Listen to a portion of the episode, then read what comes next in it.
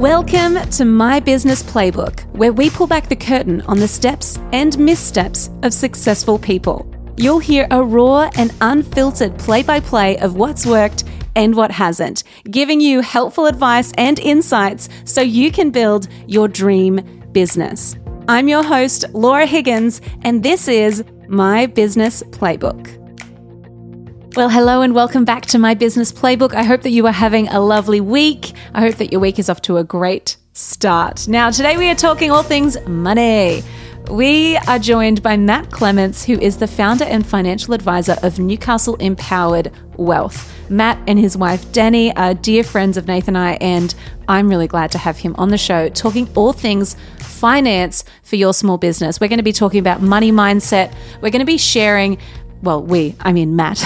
Matt is going to be sharing the key metrics you need to be measuring in your business, how you should really be thinking about money, how to get a handle on the finances in your business, and why it's so important to get this right. If you're listening, I hope that you have a notepad ready. Not if you're driving, though. Please don't do that. Like, you know, we don't want any accidents or anything happening here. But I really know that you're going to love this episode. It's really practical, and I encourage you to listen in. And if you love it, please share it with a friend and, you know, share the good vibes. It's really good to, I don't know, it's like good karma or something like that. Anyway, let's dive into my conversation with Matt Clements of Newcastle Empowered Wealth. Woo!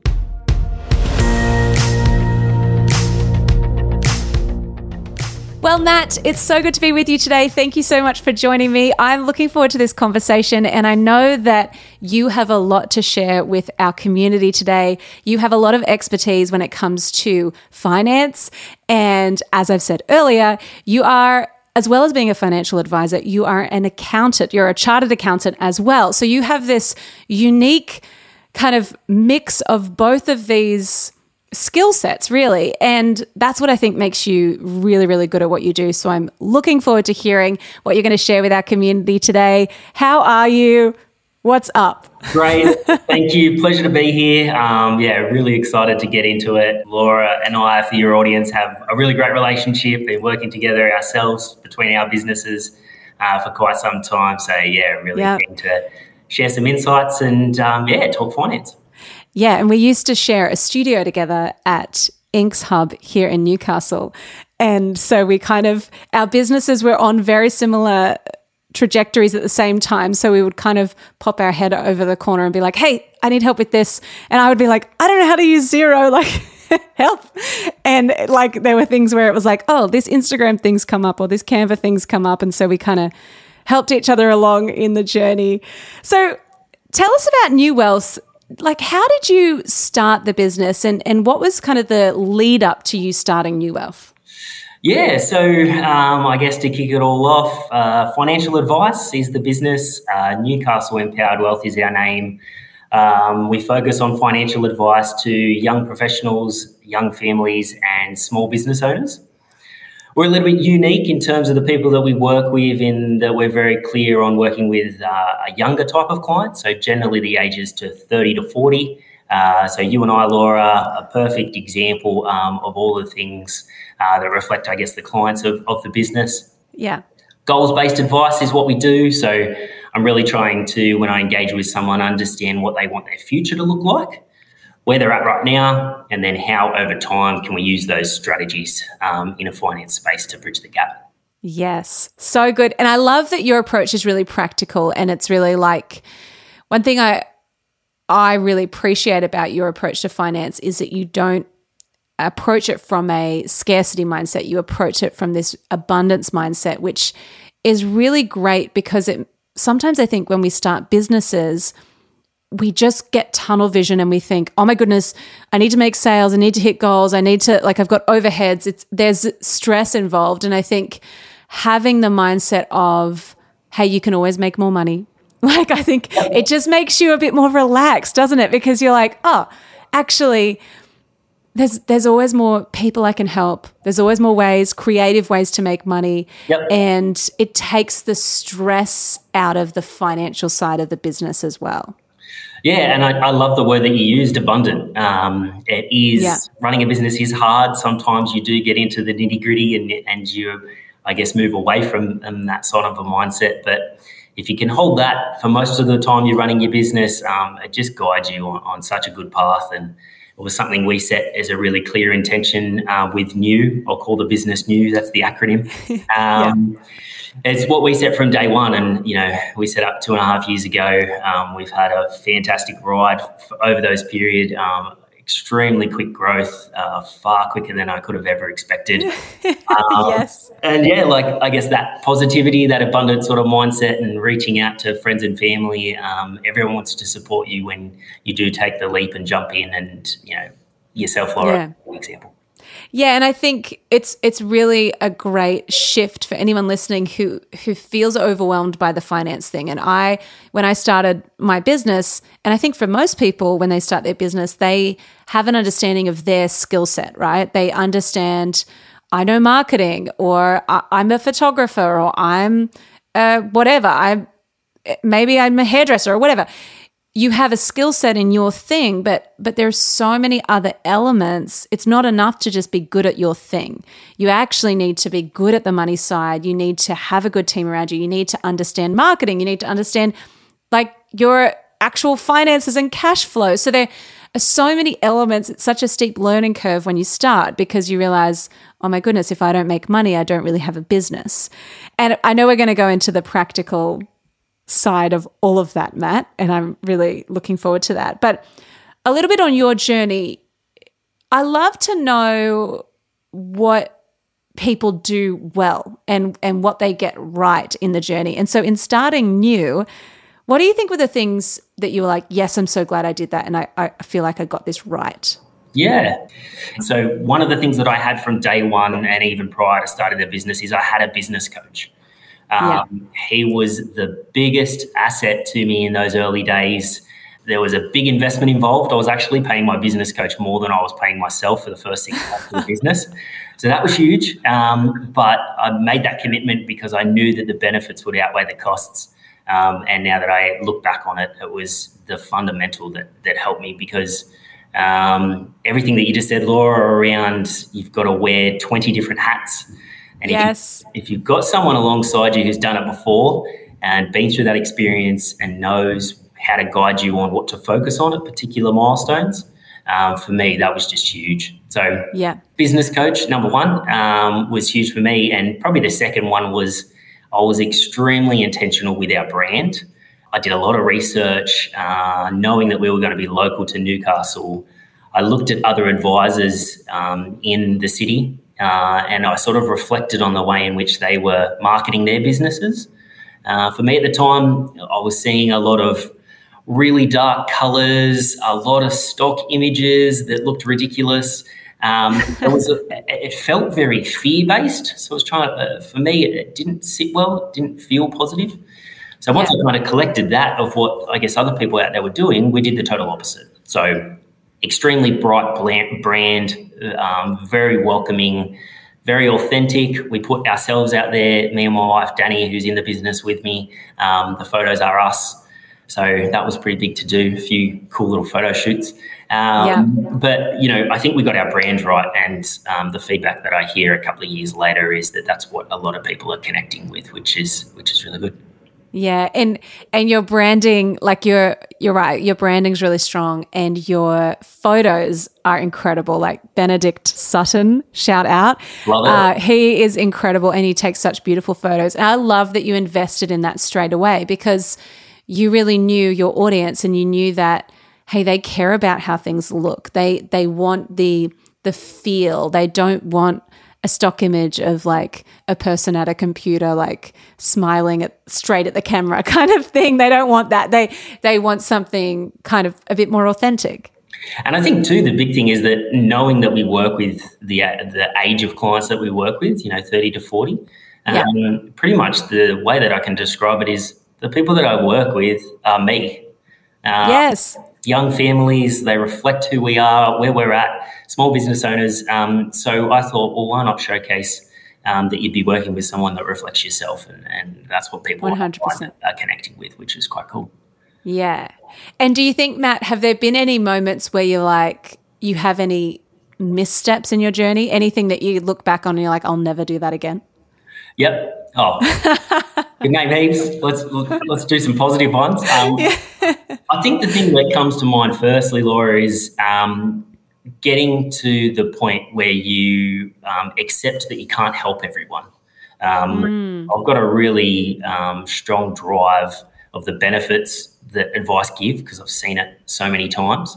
Um, but it did take me quite a long while to realize that I can't help everyone. Yeah. Um, at the start of the business, particularly when people used to say, No, I don't want to go ahead, I took it very personally. Um, it was a hit to my confidence and took me a while to bounce back. Um, but what I've learned since then is that so much of, of what I do and people that reach out and connect with us is, is about timing.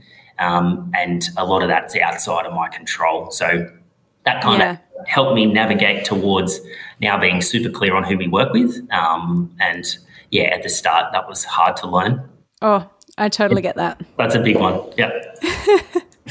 so I really want to get into some financial, you know, tips and tricks um, yep. because I know that a lot of our audience want to understand really the key things I really want there to be some takeaways for our audience today of the key things they need to be measuring in their business, the key things that they need to avoid, um, how to really get their head around the financial side, the cash flow side of the business, and and really make it work for them. So, yep. I'm excited to dive into this. So, you work with a lot of small business owners, you work with a lot of entrepreneurs, young professionals. So, what do you think are the biggest money mistakes that small business owners make? The biggest one is not having a cash reserve. So, yeah. whenever I sit down with anyone for the first time and talk about their business, um, the first question that I ask is, how much of your revenue are you putting aside? So, what I encourage people to do is, is set up a systematic way of knowing for every single dollar that comes into your business, you need to be putting a percentage of that aside as a reserve. Now, what's the reserve there to cover? It's your quarterly bills that are going to hit you. And if you don't have the money there ready available, it's going to be a really big shock. So I'm talking yeah. about your quarterly BAS, the superannuation that you've got to pay, tax on your employee wages, and then getting ready to put money aside for your annual tax bill of your business as well. So that's the kind of thing that I'm talking about. And I, have seen where that goes wrong and the money's not aside. And then when the bill comes, it's absolute um, just question marks of, of, of how am I going to finance that. So that's the biggest one. And it's so funny because I remember, Matt, this is funny. I remember I I was in the early days of the business, I was making like 400 bucks a week. And I did the same thing as you. I invested in this business coaching program that was $1,200 a month. And like you do the maths of that, Matt. Yep. it's crazy, but it was really, really worthwhile. But I remember one day, uh, Nathan and I had just started dating, and he was, he's really, and Matt, you know Nate, so you know, he's really entrepreneurial, he's really business minded, he's really money minded as well. Yep. And I got my tax bill and was like, it's $8,000. And I was like, I didn't even make eight grand. Like I was just, and I was, I remember it so vividly. I was going through the car wash and like it was like the automatic one where you just sit in. And I was on the phone to Nath and I just cried on the phone. And like we were not even, we hadn't even been dating that long. And I was like, I really do feel like I don't understand how I'm paying this much tax when I don't even feel like I even saw that money. Like, where even was it, you know? And so I think a lot of people go, oh my gosh, like, I've got to pay this quarterly quarterly BAS, then I've got to pay an annual tax, then there's like PAYG, and then there's all these other stuff. And so it feels like, uh, like, well, where did that money even go? It's hectic. yep. Now I know Nathan. I know he would have been a superstar when you when he got that call. yes. Um, but you're absolutely right. Um, and what it's all about is setting up good money habits as you manage your business and good discipline. So you know you would have taken a very strong lesson from that and oh yeah responded and and sort of reacted accordingly. And and I know since then. Um, you guys are one of the people that, that always have that money aside and, and ready and available when that bill drops. Well, that's really true. And that is only because of that car wash crying incident where I was like a hot mess. But it but it really instilled in me I need before I do anything, as soon as someone pays me something, it needs to go into there's a tax account set up where I just every single week I'm putting money in it because it really stressed me out and it put pressure on me especially as a sole trader in early you know stages of business I I didn't have a cash reserve to just go oh okay well I'll just quickly pay that so yeah totally sorry continue on what you were saying how do you kind of what would like a structure be like you know, as an example of how to actually implement and set up this cash reserve? Yeah, really good question. Um, different businesses will require a different percentage. I think the easiest way to do it is always as a percentage of your revenue. So, mm. based on your industry and based on your profit levels and a whole bunch of other factors, um, I've got some clients that need to put 20% aside of every dollar in revenue that comes in. And I've got other people that, uh, other business owners that only need to put, say, 10%. But the way in which you should work up to it is you're better off picking some sort of a number than zero number because then you've got no reserve. So yeah. start with something like 10%, for example. And then when you get that quarterly bill, have you accumulated enough over the quarter to pay all of the outgoing? If your answer is no, then you might need to increase it.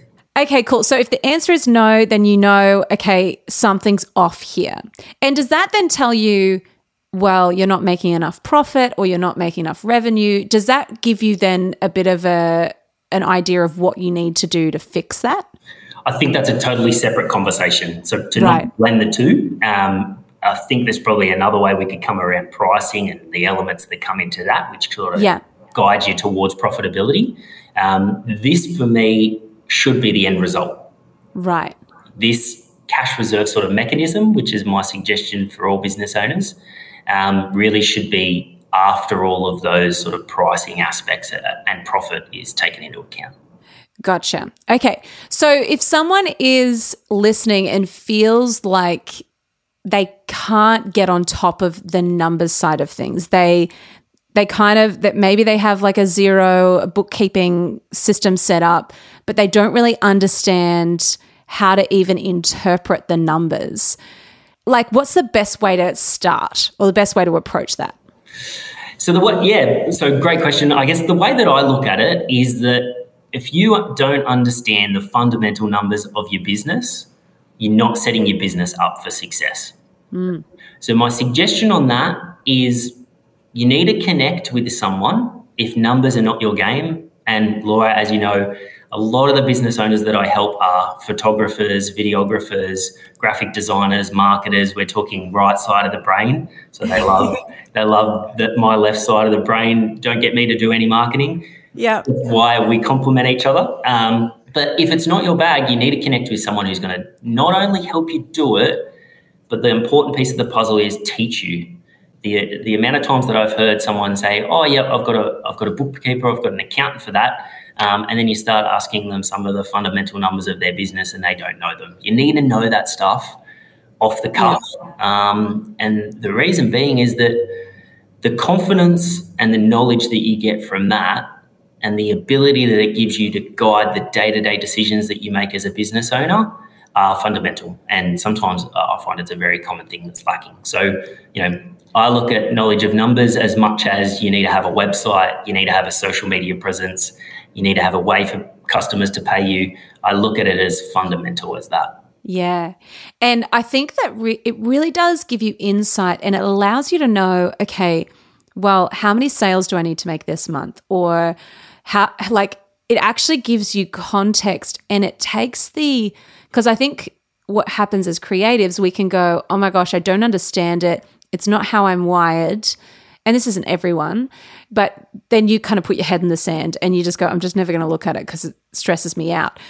And and so I think when for us, like even at the start of this year, we said, Nath being very numbers focused, was like, this is how much money we need to keep the lights on. Like this is this is how how many sales we need to make. And so we sat down with the team and we were like, okay, we need to ramp this up a bit more and we we had clearer metrics and KPIs because we knew, okay, well, actually, this is how much it costs to run everything. And that gave me so much more confidence knowing that because I wasn't flying blind going, oh, I think we're doing well, like we're having big months, but actually we can see, okay, are we are we seeing growth month on month? Are we not just breaking even? Like are, are we actually making profit each month? So that clarity and and I encourage anyone listening who it feels a bit like, oh, I'm just going to outsource it to a bookkeeper. That's really great for the day-to-day things, but I do I totally agree. I think knowing your numbers really it's it's the lifeblood of your business. Mm. So Matt, what do you think are the key and this might be like a million dollar question. What do you think are the key numbers or key things we should be looking at say like in our Xero or bookkeeping program? Like, what are the key things, numbers we need to know? I might come at this one a little bit different because um, you'd hear all of the traditional things like cover your overheads and your yeah. cost of goods sold, all those sorts of things. I'll come at it a different way. What do you want to pay yourself? Mm. When you start a business, there's so much risk, there's so much sacrifice, there's so much hard work that goes into it inevitably you should be guiding your business in a direction towards a financial outcome for yourself. So if you start with, well, I want to pay myself X amount, be different for everyone. Then you can look and go, okay, well, my business is here and I need it to be here to reflect that income level. And am I making the right business decisions that are going to guide me towards that? So that's number one. Um, be clear on what you would like to pay yourself, and are you making the decisions that work towards that? Um, and then the second one, Laura, is an understanding of how profit works. Time and time again, I've seen people that uh, basically run businesses and have their pricing set with zero profit inbuilt into it. Guys, profit is not a bad thing. It's not a dirty word. It is an exciting thing and it's a reflection of the hard work that comes with running a business. You should be paying yourself exactly what you want and making profit on top of it. That's what comes with the sacrifices of running a business. So pay yourself right, number one, and two, make a profit at the end, um, and you'll definitely be building a business that's on the right direction. Yes, I love that, and I'm I'm glad that you brought up pricing because that's my next question for you. How much do you think mindset comes into play when it comes to pricing and and really when it comes to confidently positioning ourselves in the market? Do you think it's it is a mindset thing or do you think it's purely a numbers thing and it's just like kind of less emotion emotional if that makes sense? Yep, great question. It is 100% mindset. It's all a reflection of yourself. Uh, so, one of the things that I share with our clients, which a lot of people don't know, is that um, all of us generally build the fundamental beliefs that we have around money by the age of seven. Wow. So, where do you get them from? Most of the time, you get them from your parents. So, for some people, based on that con- that context, um, it propels them forward, and for other people, it can hold them back. Um, so, when I sit down in a meeting and I meet with someone and they've got a very conservative money mindset, I ask about their parents, and that usually starts unpacking where that's been built from. But if I can share an example, Laura, this will probably sum it up perfectly. Uh, I've got a client that I've been working with for some years. He's a landscaper and lawnmower, that's his business.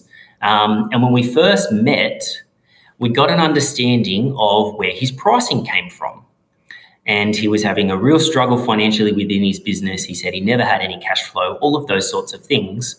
And then what I very quickly learned is that lawn mowing and landscaping was what his father did.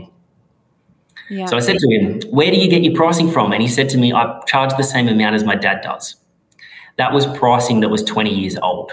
So what we actually did was we used the numbers to start giving him the confidence to raise his prices once he understood that basically every single job he was taking on, he was losing money, oh. didn't have the ability to pay himself, was making negative profit. Um, and then from there, we actually, over the course of a six month period, doubled his prices on every single job. and he lost very little clients because what he was able to do from the process that we went with was confidently articulate why his prices had to go up. And he had long standing customers, and they all said, That's fine. I thought you were too cheap for too long anyway. So, um, you know, in a very short space of time, about 12 months, he went from the scenario that we first started with to significantly increasing what he was paying himself and having a profit at the end. So yeah, that was that's quite a cool story that I like to reflect on. Yeah. Um, and yeah, probably the last thing that I'll say on that when it comes to pricing, Laura, is um, what one person will come in and tell you is expensive. What I've learned is the next person will come in and tell you that that's cheap at the same price point. Yeah. Because each person um, that you engage with in your business overlays their own money beliefs.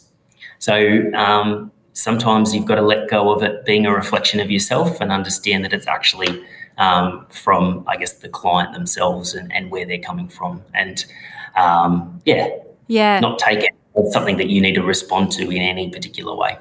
Yeah, you're so right because it, it can make you feel like you have to kind of yo-yo. If if you went off what what everyone else's perspective on your price is, yeah, it would be the exact same thing. For us, some people would be like, "Oh, easy, I'll pay today," and other people, it's like, "Oh, that I couldn't, I couldn't possibly do that," and that's it, totally fine. But it's just a, it, it's we have to actually be confident enough to charge what we're charging.